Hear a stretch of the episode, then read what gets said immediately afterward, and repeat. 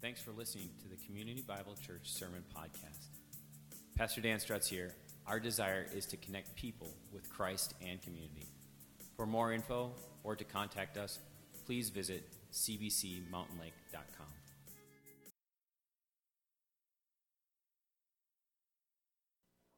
Well, good morning. And uh, this morning we are, are here to gather to worship, to hear from God's Word. And uh, this message actually is uh, on prayer. And so this morning, as we're thinking about that, I think we can all be prayerful or thankful for uh, really nice shovels and the engineers that design snowblowers and, as Bob said, those that make four wheel drive. Uh, I'm glad you guys are here in the midst of the snow and, uh, and on a day like today that we can gather and, and come together as God's family, uh, especially because we're in this message that, as you'll see, um, we're, we're, talking about the, the membership, the family of God, the, the church family together. A member of the family, there it is. And today we're talking about prayer in the house of God. So this morning, as we gather, uh, I want to start off just with prayer and thank God for uh, His gathering us and that we can learn from Him as we've already rejoiced in Him that we can be thankful for all that we have here this morning. So will you pray with me? Father God, we thank you this morning that we can gather and worship and praise you, that we can declare that, as we sang earlier, that knowing you is the greatest thing. We thank you that this morning that we can come before you and know that in this moment, even now, as we pray, we come before you put ourselves in your presence and ask our hearts to be inclined towards you, that we can hear from your word and think what prayer means for us together. God, we know that it's because of Jesus' work that this is possible. And Spirit, it's because of you working even now that we are able to pray and know what to pray. So, Lord, may you use my words this morning to help us, to encourage us, to bring us closer to truth in you.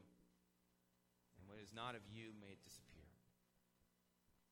Father, this morning we praise you and thank you in your name. Amen. So we're in this series on membership and uh, talking about the, the f- membership in, in, terms of the family and how the church family becomes, uh, or the church body becomes a family, uh, a group together, and we've talked about that over the past bunch of weeks. Uh, just to refresh where we've been, we've talked about it as, as far as this formal relationship that can be between uh, the church through individuals coming to a church and saying, I want to be part of the body.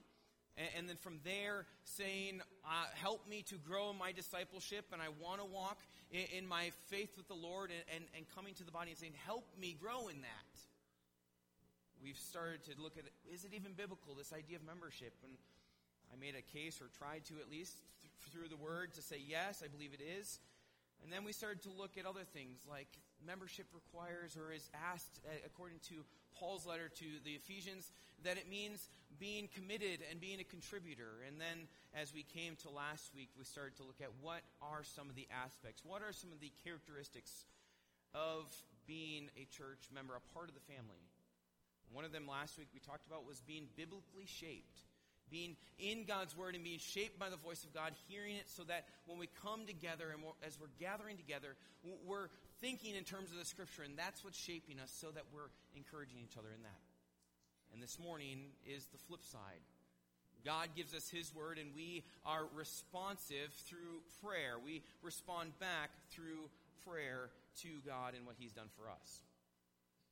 So this morning, I want to challenge us to think about being a good, healthy church member in the fact that we are praying, that we are thinking about God and, and continuing in prayer. All these things that we're talking about in church, in terms of the, the church body and the family and, and the church structure, what I, I, as I thought about this and what it means, or, or kind of wanted to come with an illustration, is I was thinking about this house that we've worked on, Suzanne and I, and others with us. And one of the projects that we took on was the plumbing. I don't know much about plumbing, or I didn't before I started. I tore out all, all the copper and I said, I'm going to do this. I'm going to put in this new plumbing. And I did. I, I, put together all the all the plastic pieces and, and the, the joints and everything that that needed to come. But what needs to be known about plumbing is truly it's just plastic tube until you do what? You go down and you turn on that main water supply valve from the city, right? Until you actually have water running through to its source, to the end of where it belongs. It's just piping. And so it is with all these things in terms of as we're talking about God's family, we're talking about looking at our scripture, we're talking about prayer, we're talking about the, the church body and, and, and our Sunday morning services and everything that we do as a church together. If it's not going to the source of living water, if we're not turning on the source of living water by going and putting ourselves before God, it's just piping. So, this morning, as I'm challenging us to be healthy church members, people that are walking with God and encouraging each other, the need for prayer is a must. So, I want us to become more and more daily prayer warriors and not just prayer warriors, but also prayer uh, warriors for each other, for our church family, wanting each other to grow up. And so this message is on prayer. A disclaimer is I'm not going to cover everything on prayer. That could be like a couple months long series. And I would say even more what the goal here is for us to be thinking about what does it look like together to pray? What does it look like when we gather? Or what does it look to be praying for each other as a family? So this morning's title is Prayer in the House of God. And the passage I want to take us to is Isaiah 56. So if you'd open your Bibles up to Isaiah 56, we're going to look at verses 1 through 8. Verses 1 through 8. And the page number, if you're looking that up in the Pew Bible, is going to be on 522. Now, before I read the passage, we're going to hear a very familiar line regarding prayer. We're going to hear this line that Isaiah brings forward about God's house being a house of prayer. And that's what I want to major on or get towards through this message. And we know that probably more, that, that term, more so from when Jesus quotes it in the New Testament three times in three different Gospels. We hear Jesus quote it later on, but it actually is founded, the initial place that it's founded and spoke of is in Isaiah. And so that's where we're going to read this morning and kind of leap out of that for our, our, our message today. So, Isaiah 56, Isaiah is speaking, and he says this Thus says the Lord, meaning these are God's words Keep justice and do righteousness, for soon my salvation will come, and my righteousness be revealed. Blessed is the man who does this, and the Son of Man who holds it fast, who keeps the Sabbath, not profaning it, and keeps his hand from doing any evil. Let not the foreigner who has joined himself to the Lord say, The Lord will surely separate me from his people. And let not the eunuch say, Behold, I am a dry tree. For thus says the Lord, to the eunuch who keeps my Sabbaths, who chooses the things that please me, and holds fast my covenant, I will give in, give in my house and within my walls a monument and a name better than sons and daughters. I will give them an everlasting name that should not be cut off. And the foreigner who joins themselves to the Lord to, to minister to him and to love the name of the Lord, to be his servants, everyone who keeps the Sabbath and does not profane it and holds fast my covenant, these I will bring into my holy mountain to make them joyful in my house of prayer. The, their burnt offerings and their sacrifices will be accepted on my altar. For my house shall be called a house of prayer for all peoples. The Lord God who gathers the outcasts of Israel declares, I will gather yet others to him besides those already gathered. Isaiah's word this morning for us. Now, Isaiah, we haven't studied it, we haven't thought about it. It can be a pretty daunting book of 66 chapters. And I will give a foreshadowing. We're actually going to look at this book a bit more after Easter and in the summer and, and kind of try to piece some things together and learn from Isaiah what he would have for us. But for today, you're coming into it kind of blind. You're coming into it not really being familiar with this book, right? So where, where, where are we at when we get to chapter 56? It's a good question to ask. What's the context? What's, what's going on in this passage as we lift it up and read those passages? I'll give you some just things for food for thought or things to think about in this book. Isaiah's book fits into three major categories, three sections. The first has to do with the king, it has to do with God's king over his people, and at that time, the people are not walking with him. The second section has to do with the servant, the, the suffering servant, even. And at that time, it starts to talk about what, what God will do to bring his people back from their bondage, back, back from exile, eh, including Israel and also his later people. The third section is about the conqueror, the conquering king, the one who will reign, the one who, is, who will reign forever, and him rebuilding his kingdom. So the king, the servant, and the conquering king, those are the three sections. So where does our passage fit in this morning? Where does our passage fit into that? It actually fits right at the beginning. This is the very first chapter of the third section. The conquering king, the one who is, who is reigning, the one who has done the work of the suffering servant. And so before it, in, in, the passages before what we just read, uh, including verses, chapters 49 through 55, the, the, Isaiah, he's talking about the suffering servant, the servant king who is going to go and do something great for his people to bring them back from exile, from their bondage. Those is, that section is where we get the imagery in chapter 53, those famous words, those verses where we know, we hear about the one that will come, where it says, he, will, he was pierced for our transgressions, and he was crushed for our iniquities. Upon him was the chastisement that brought us peace, and with his wounds we are healed. All we like sheep have gone astray. We have turned everyone to his own way, and the Lord has laid on him the iniquity of us all. And in that passage in chapter 53, that starts to talk about what Jesus is going to do, or, or what the, the one who will come, the king who will come and serve his people, what he will do. That's important for us to think about as we get to chapter 56. Because what Isaiah is saying is that servant king, he's going to come, he's going to do something for his people. And then by the time we get to 56, after that work is done, now we're sitting here saying, now what? And Isaiah speaks of, I'm going to rebuild. I'm going to build up my kingdom. I, am going to build up my temple again. And when we get to 56, when he starts talking about the house of prayer, the, the house that, of God, what we should know again is that the house at that time was absolutely in ruins. It was a disaster. There was no house of God. So as Isaiah starts to talk in 56 about the house of God, it's met with anticipation. Those people who have who are walking with and hearing Isaiah's words, they're like, "Yes, let's build that house again. Let's let's go and find that house of prayer because right now we don't have anything."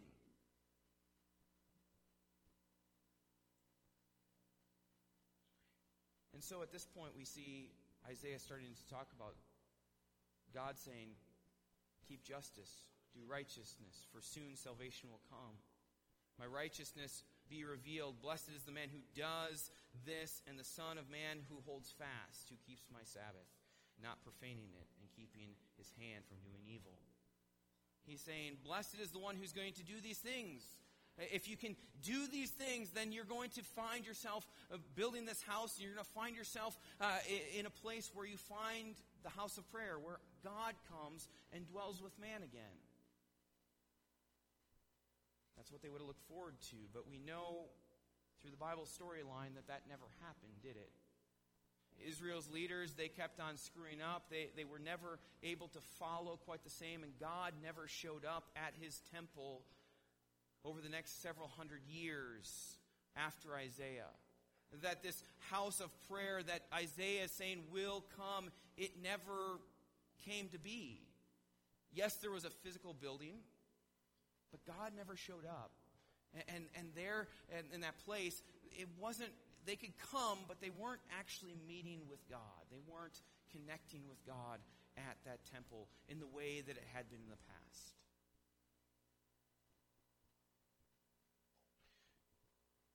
Until Jesus shows up, right? Jesus shows up in the temple during his time, and in three separate Gospels, we get Jesus uh, going into the temple and quoting this verse My house shall be called a house of prayer for all peoples, all nations. And it's at that time where God, if we believe that Jesus was God in the flesh, and Jesus was, was God himself, then it was at that time where God showed up. It was there in the temple where finally, finally, God's people could go and be with God at the temple. But throughout the rest of Jesus' time, we start to see Jesus isn't thinking about the building.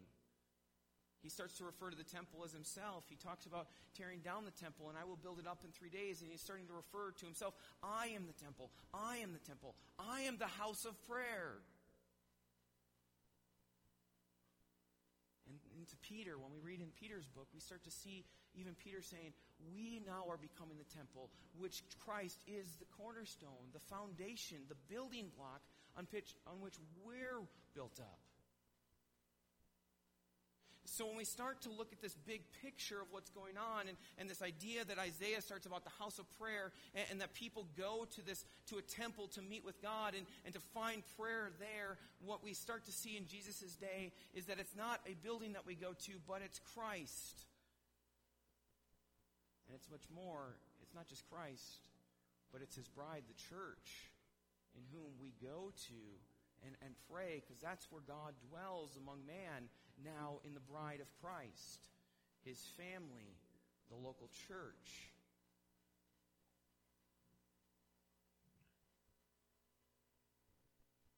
So, this morning, as we're thinking about this house of prayer, prayer in the house of God, what I want us to think about is Isaiah spoke some great things about the house of God.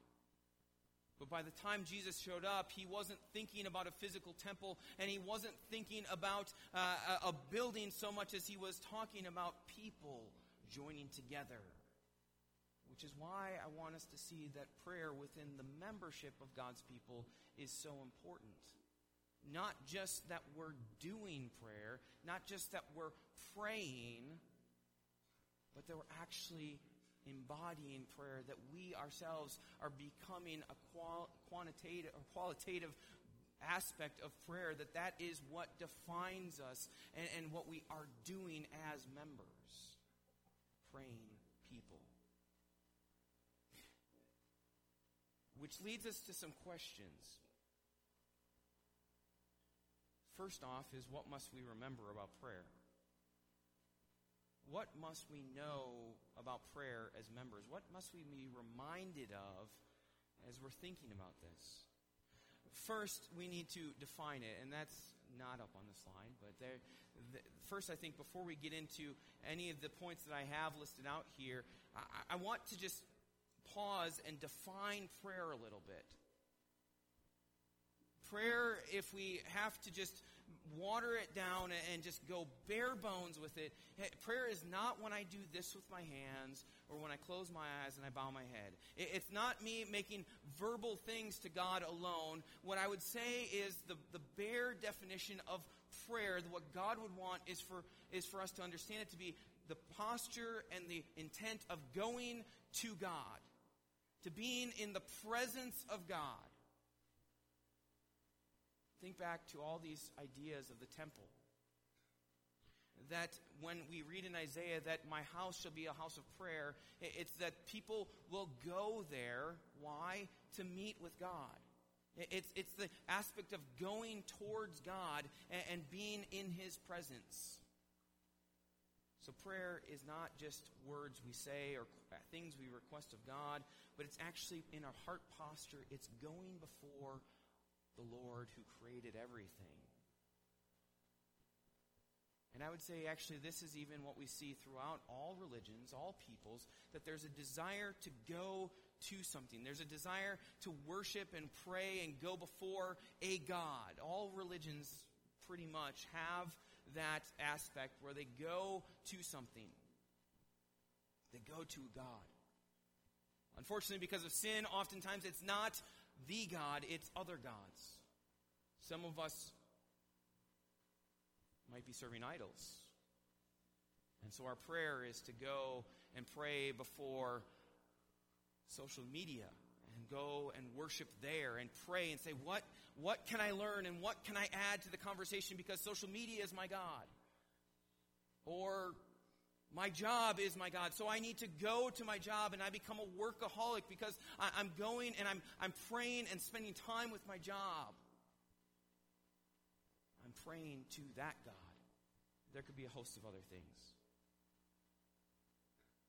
So the question is, what are we praying to? What are we defining prayer? Or are we just saying prayer is just a time when I take a five minute break out of my day before a meal, or, or maybe what I say before I go to bed. No, I, I think much more. Prayer is going in a posture in all things before God. So, with that remembered, now we can go to some things that we need to remember about prayer. The first is that prayer is God's intention. Prayer is God's intention. Go all the way back to the Garden of Eden. Go all the way back to Adam and Eve. We could ask ourselves did Adam and Eve pray? Some might disagree with the, the wording of it. But if prayer is going and being with God, if prayer is us approaching a God who we're separated by sin by, I, I, would say for Adam and Eve, when they were in the garden, before sin was happening, and when God designed man to be in relationship with Him, Adam and Eve were constantly in a state of what we might say is prayer. They were constantly before God. They were with God. They communicated with Him. They shared what was on their heart. They heard from Him. They were relating with the Creator God. They were in the state of prayer. Until we know sin happened, they, it was broken, and then it isn't till later on, their son Seth, where it starts to say that people started to call out to the name of the Lord. And we see God throughout the Old Testament relating and coming to his people and them in prayer going back before him. Abraham, Moses, different guys, David, throughout the faith, they go to God in, a, in an attitude of prayer, in a heart before God, and they want to seek God as their God. God intended all the way from the beginning, from Adam, that people should go to him and be with him and commune and fellowship in prayer with him, all the way back to our first father, Adam. But because of sin, we're separated from that. So we need to remember a second thing about prayer prayer is a grace. Prayer is a grace.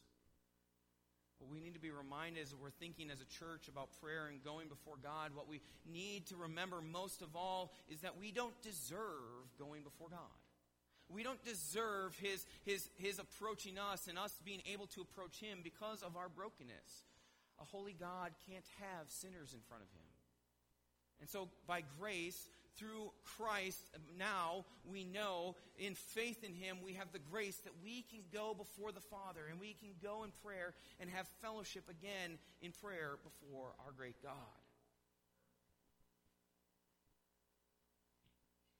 Thirdly, Prayer is us drawing towards God. Prayer is us drawing towards God. And I've kind of said this already, but we need to remember that prayer isn't so much just the words we say, but it has more to do with our heart posture. And are we saying, I am drawing close to my Heavenly Father?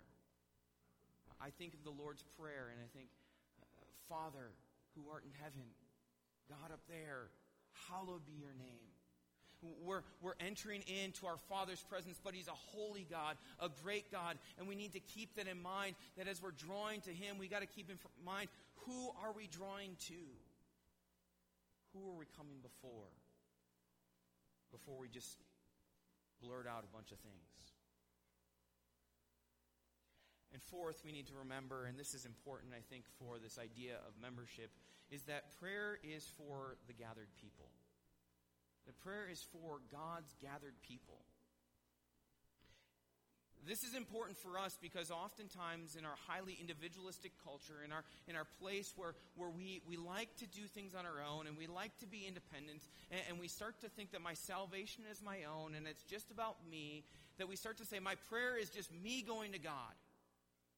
But if we look through Scripture, Old Testament, New Testament, what we see is prayer has, and the people drawing to God has a lot to do with gathering together as a body, as a bunch of people. It's not individualistic. Yes, there are cases where that's true, but in, in, all, a lot of times the people are gathering together at the temple. They're gathering together and they're having a, a priest take a sacrifice and give that to God. And, and the, the priest is going before God, who is now, we could say, even Christ, our priest, who goes before God for us. And we gather in prayer together. Prayer is not just an individual thing. In the New Testament in Acts, we see them dedicating themselves to prayer and gathering for prayer. And all these people in the new church, they're gathering as the house of God now to pray. It's who they are, the church.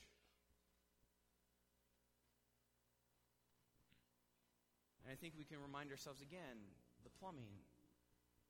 We can set up church, we can do a bunch of things, but if we're not going at it in prayer, if we're not bringing that in and saying, in all that we do, if we come here and we sing a song and we, we gather and we have a cookie out there or we, we do whatever and, and we're, we're going about this morning, but we're not in a state of prayer and we're not praying together,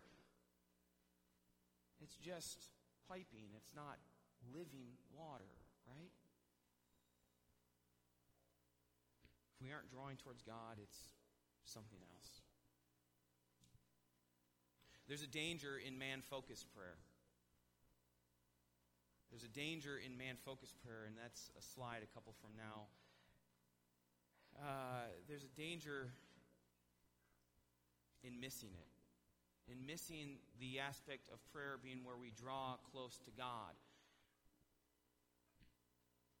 The people of God in Isaiah's day, they hear these words and they hear God say, or God say to them, draw close uh, to me. Make my house a house of prayer. Make it where I am known and you're drawing to me. And all you got to do is be righteous and, and, and walk with me and all these good things that Isaiah puts forward. But if you were to read on in the rest of the passage, and you read on in the passages ahead, the, the problem is, is that the leaders of God's people, they're really not focused on actually truly at a heart level worshiping God. They'd rather just think about themselves. They mismanage the people even in Isaiah's day. Uh, they, they don't do rightly. And the same problem is the case that when Jesus shows up. What, what's the context of when Jesus shows up and says, Shouldn't my house be a house of prayer? And he flips over the tables. Uh, they've worried more about the offering system, but they haven't worried about offering themselves. In Mark's gospel, that place where Jesus says, Is it not written, My house shall be called a house of prayer? That passage is surrounded by this topic of a fig tree that becomes withered and dies and is fruitless. And that connects in with Jesus' temple when he starts to talk about the fact that that Jesus already has, has knows that the temple in his own day, the supposed house of prayer, isn't producing anything. And in the fig tree discussion, he turns to Peter and he says, Make sure you pray with faith. Believe in God. Look after Him so that you are not like the temple, so that you are not like the fig tree not producing fruit. He's going after this idea of if you are not going in prayer, if you're not thinking about God and what God's will is, and you're not walking with Him, you're going to become fruitless. And not only for ourselves, but for the church, that's a good reminder that if our prayers are primarily about my will, if they're primarily about my needs and thinking about me or we, rather than thinking about what God's will is and what God has asked us to pray, we start to pray inwardly rather than looking outward. And it's a fruitless prayer. Prayer that I think God doesn't hear. And I think for the house of worship, for the house of God, the, the place where we gather now as the body together, God says, make sure your prayer is done rightly.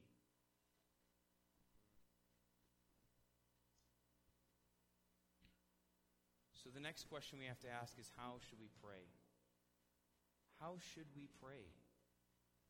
As members, as people of God, as people of this church, how should we pray, especially in the context of the body?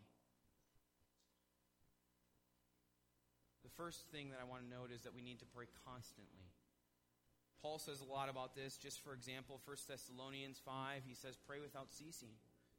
In Colossians, he again says, continue steadfastly in prayer. And that, that scripture is in your text for this week, in your Bible readings. Continue f- steadfastly in prayer, watchful in it with thanksgiving.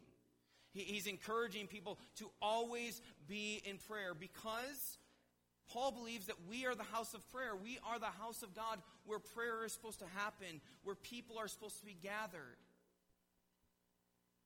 And even when we're on our own, when we're by ourselves, we should constantly be thinking, how can I be praying? How can I be thinking not just about God, that's, that's obviously a big part of it, but also just listening to Him and saying, God, what, what do you want me to pray for?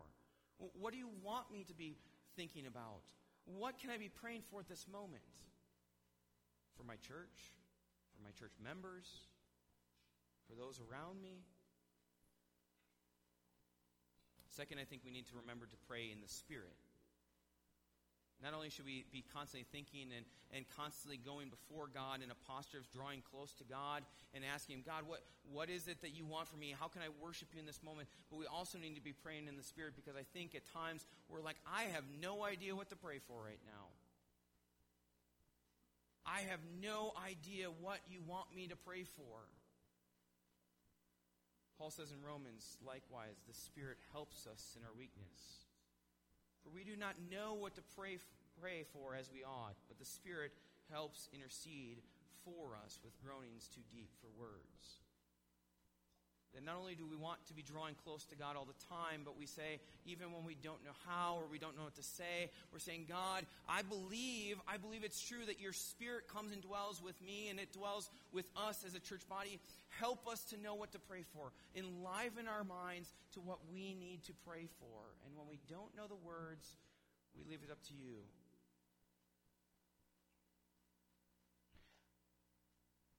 I was thinking in terms of these first two praying constantly and carrying in the Spirit. Just try me this week on this idea. If you're driving around, just ask the God, ask God, God, I'm supposed to pray to you all the time, or I'm supposed to draw near to you. What, what can I be praying to you now for? And, and listen to the Spirit and listen to who He might put. I'm, I'm thinking in terms of people that might be here. Who might God you put on my heart? I was thinking about that this morning. And there were a couple of you that came up in my mind. I said, okay, I'm going to pray for them. Don't know what to pray for, but I'm going to pray, Spirit, that you know this person's need. You know what they need right now. Walk with them, Lord. Increase your body. Make your body, your members, stronger and healthier and desiring you.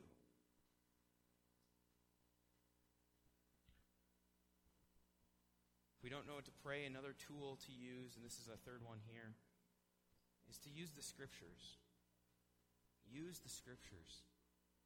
Last week I talked about being informed, informed by the scriptures, informed by, by God's word. I think that that's a good reminder. Last week I said the words, when we're encouraged, trying to encourage each other, use the word, not use our own words.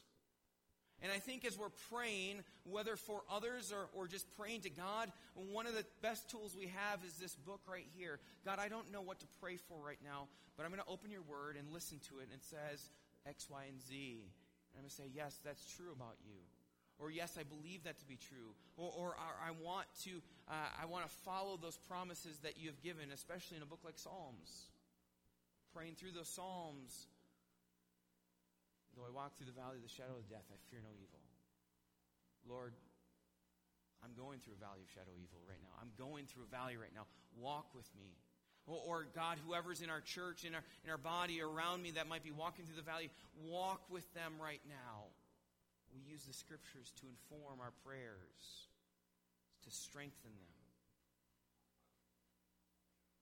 Next, we should be praying throughout the week when we're not here we, we pray throughout our days when we're going up, when we're apart. And, that's uh, to be part of the body. We, we want to be walking in, in prayer throughout the week so that when we gather together, we're stronger. So throughout the week, we should be praying and walking with God so that we're equipped for the body and we're, we're constantly going before God. And finally, we should pray. How should we pray? We should pray when we're gathered. We should pray when we're gathered. And I'm not just talking about in here when we gather as a group, but we should be praying out in the fellowship hall or in the, in the hallway out there. And, and we should be praying when we gather in small groups uh, together and, and be encouraging each other with prayer. I got a report from one of the churches in our conference, and I love that their motto, and, and I, was, I probably would steal this one if I could their motto that they're trying to use in their church amongst each other is pray now.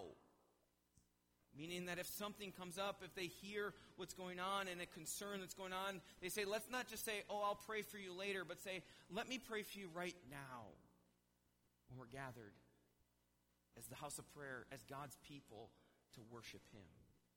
Let's draw to God together. Found a quote in my reading this week also that talked about this idea. It said, in the same way, if the church is a body, which we've talked about week after week over the past few weeks, if we are a body that is to be strengthened together and grow together, each part must be active.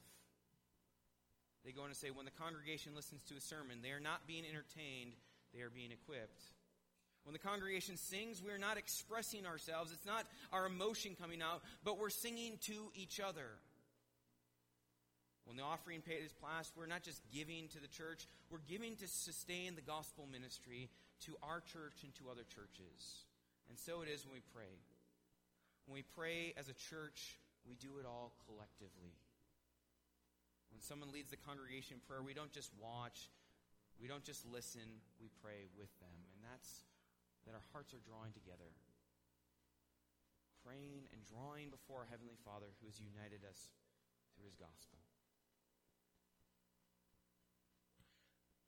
Practically speaking, if we are to be the house of prayer, we should ask this last question Who should members be praying for? Who should we be praying for? And I have four categories of people to pray for within the body, within the membership, within the family. There's a lot more things we can be praying for, of course. But I just wanted us to think about these within our family. First off, and this is the one that sounds really selfish, pray for yourself. Pray for yourself. Now that sounds self-seeking. That sounds self like like wait, you're telling me to pray for all the others, but now you're telling me to pray for myself. What do you mean by that?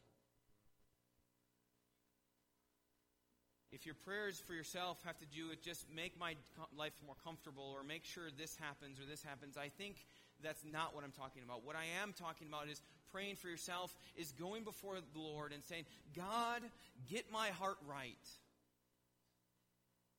Lord, get my heart right. And this is where the, the common uh, prayer uh, protocol or the prayer uh, acronym that they have of ACTS, where it talks about adoring God, confessing your sin, thanking God for what He's given, and then asking Him for your need. Praying for ourselves needs to be more than just saying what my needs are, but it has to be adoring God and saying, God, I love that you are fill in the blank. God, I am thankful that you have done this for me. Lord, I am confessing that I am a broken sinner, that I need you. Thanking Him for the things in our life. And I think these things get our heart right for us to pray correctly, praying for ourselves, so that we don't have unconfessed sin in our life and, and that our heart is looking at God before we pray for our brothers and sisters. Two, pray for pray for and with your pastors and leaders.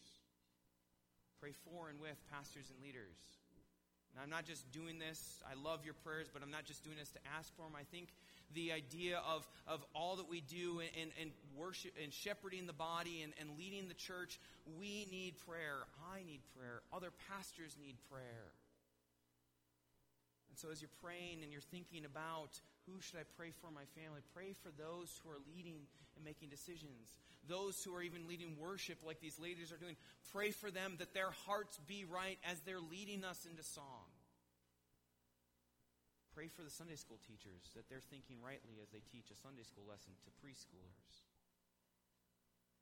Thirdly, pray for, pray for and with other church members. I've talked about this in other places, but Pray for those who are here.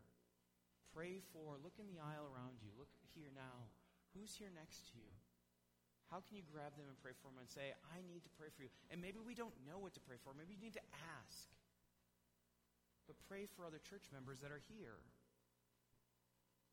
Encourage them. If they're truly part of the body and you need them, you want to see them grow. And so we want to pray and encourage them to draw near and sharpen each other in our prayers. And finally, finally, we have to pray for those who are not here yet.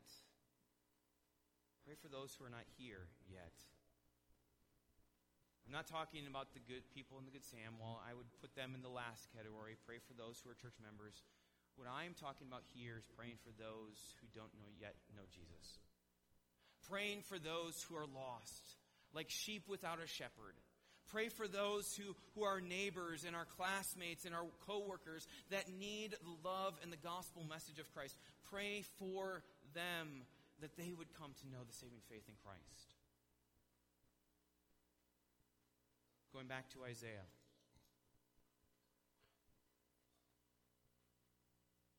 if we see ourselves as the house of prayer, the place where God's presence is, the place where God, we meet with God and, and God is with us in the form of the Spirit. What is really interesting, and, and we see that in the New Testament, is when Isaiah in chapter 56 starts to talk about two guys. He starts to talk about two guys. Who are they? The foreigner and the eunuch he starts to talk about them in terms of them finding a place in God's house. That they are drawing to God's place, and they're sitting there asking myself, "Do I have a do I have a place in this home? Eh, do I belong at the house of God?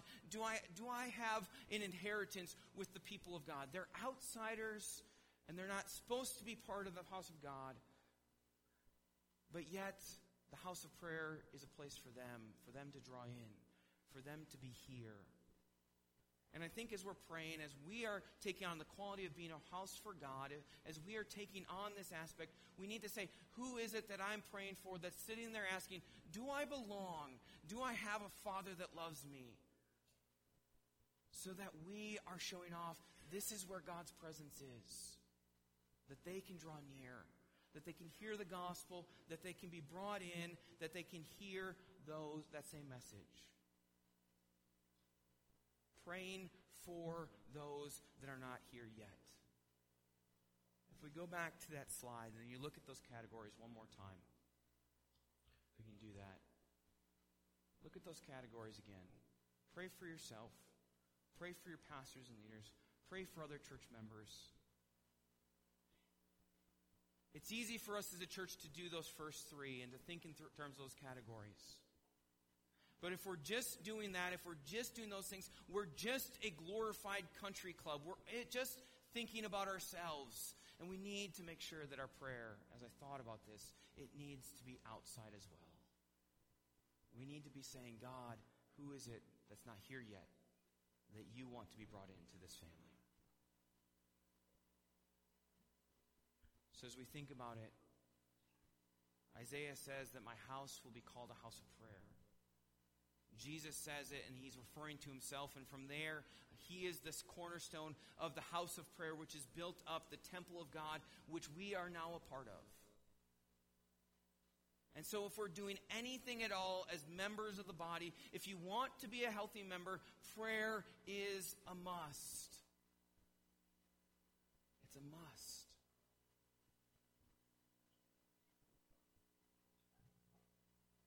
And so, as we close out today, we're going to be singing a song in a little bit, the servant song, and we're talking about serving each other and hearing from God and walking with Him. But I think I'm reminded first that this all happens, that this all comes down to the fact that it was first Christ who served us that we model. That it was Christ who was the suffering servant in Isaiah that did the work necessary so that we could be included and drawn near to the house of God, and so that now we can be drawn into our God, so that we have the grace of prayer, that we have a place with God, that He hears us. And so as we're thinking, how do I serve those around me? How do I pray for those around me? we need to remind ourselves first of the great gospel that is that Jesus served us and brought us in to God's presence, into prayer, so that we can pray. Let's do that now.